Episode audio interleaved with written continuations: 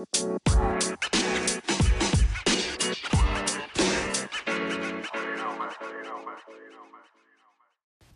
everyone, happy Tuesday. It's your friendly tour guide and point man on your personal growth journey, Dr. Bob Norman Jr., and I'm here with the latest episode of Best Life 101. I've titled this episode Perfectionism Kills. You see, as you progress on your personal growth journey and start demanding excellence from yourself, one of the pitfalls you may have to guard against is protect perfectionism, excuse me, perfectionism. Now, people who are not on a personal growth journey can have to guard against perfectionism as well. However, when you're trying to make your life the best it can be and make yourself the best person you can be, it is tempting to try to be perfect. And I have some news for you folks. There is no such thing as perfect. There's no such thing as a perfect person. There's no such thing as perfect circumstances. There's no such thing as a perfect situation. Too many people get caught up in trying to make everything just right, everything perfect before they start the business, before they ask the girl out, before they go back to school, before they take on whatever challenge it is that they are taking on.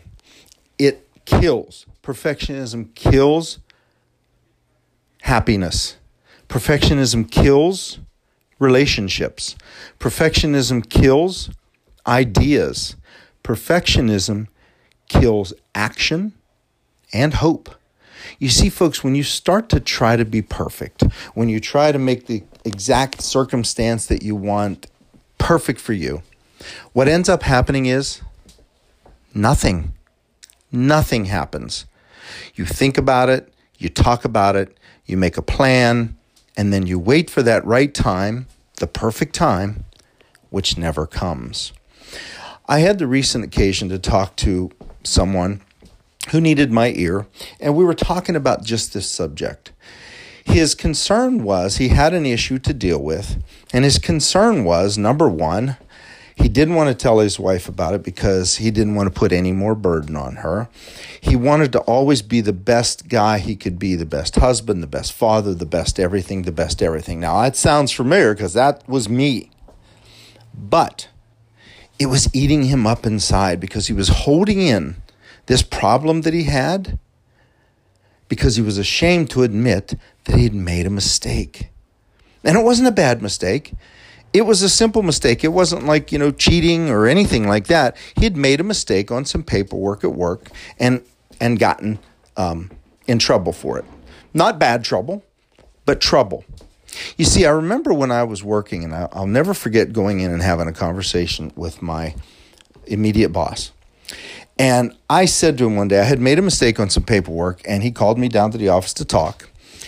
And we had worked together for years. And I said, Listen, there is nothing you can do to me that's going to be any worse than what I've already done to myself.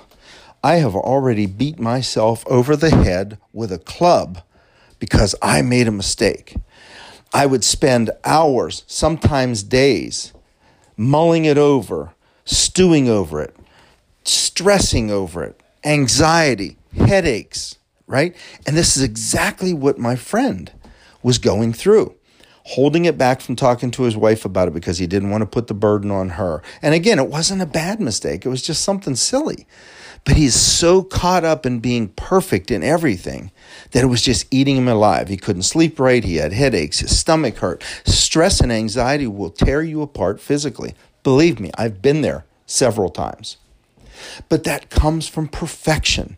It comes from not wanting to let anybody down, never wanting anybody to be mad at you, never wanting anybody to be upset with you or look at you the bad, as the bad guy. Every wanting everyone to have a great opinion of you.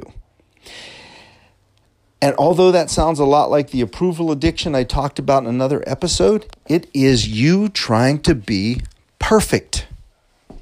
There is no such thing as perfect. Now, he's a very spiritual man, as am I. And so he talked about, I used God as a reference and said, There is no one perfect except for him. So why are you trying to be perfect? And he looked at me kind of funny because he, I guess it clicked with him. And I told him that what he needed to do was for learn how to forgive himself for his mistakes. You know, I talk about forgiving other people so that the the grudge or holding on to that that that badness, that negativity doesn't eat you up. And this is what I told him. But at some point, the hardest thing to do is to forgive yourself, to take ownership of your mistakes, to understand that you are never going to be perfect. And that's what you were trying for. You were trying for perfection. And that's why you're so disappointed in yourself because you didn't do everything exactly right. So I need you to guard against perfectionism. Again, it kills happiness, it kills relationships, it kills um, uh, business ideas, it kills ideas and thoughts. Have you ever heard the term analysis paralysis? That comes from trying to be perfect, trying to make sure a situation is perfect, the circumstances is perfect, everything lines up before you ever start anything. And the only thing that happens is that you never start because that perfect storm never comes. So, as you progress on your personal growth journey and start to demand excellence of yourself, I need you to be careful and guard against perfectionism.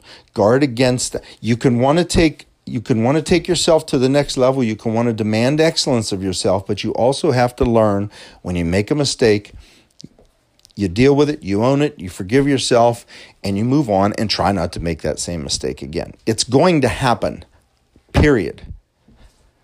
The deal is trying to deal with it properly by not beating yourself over the head, by allowing yourself to be human, for goodness sakes.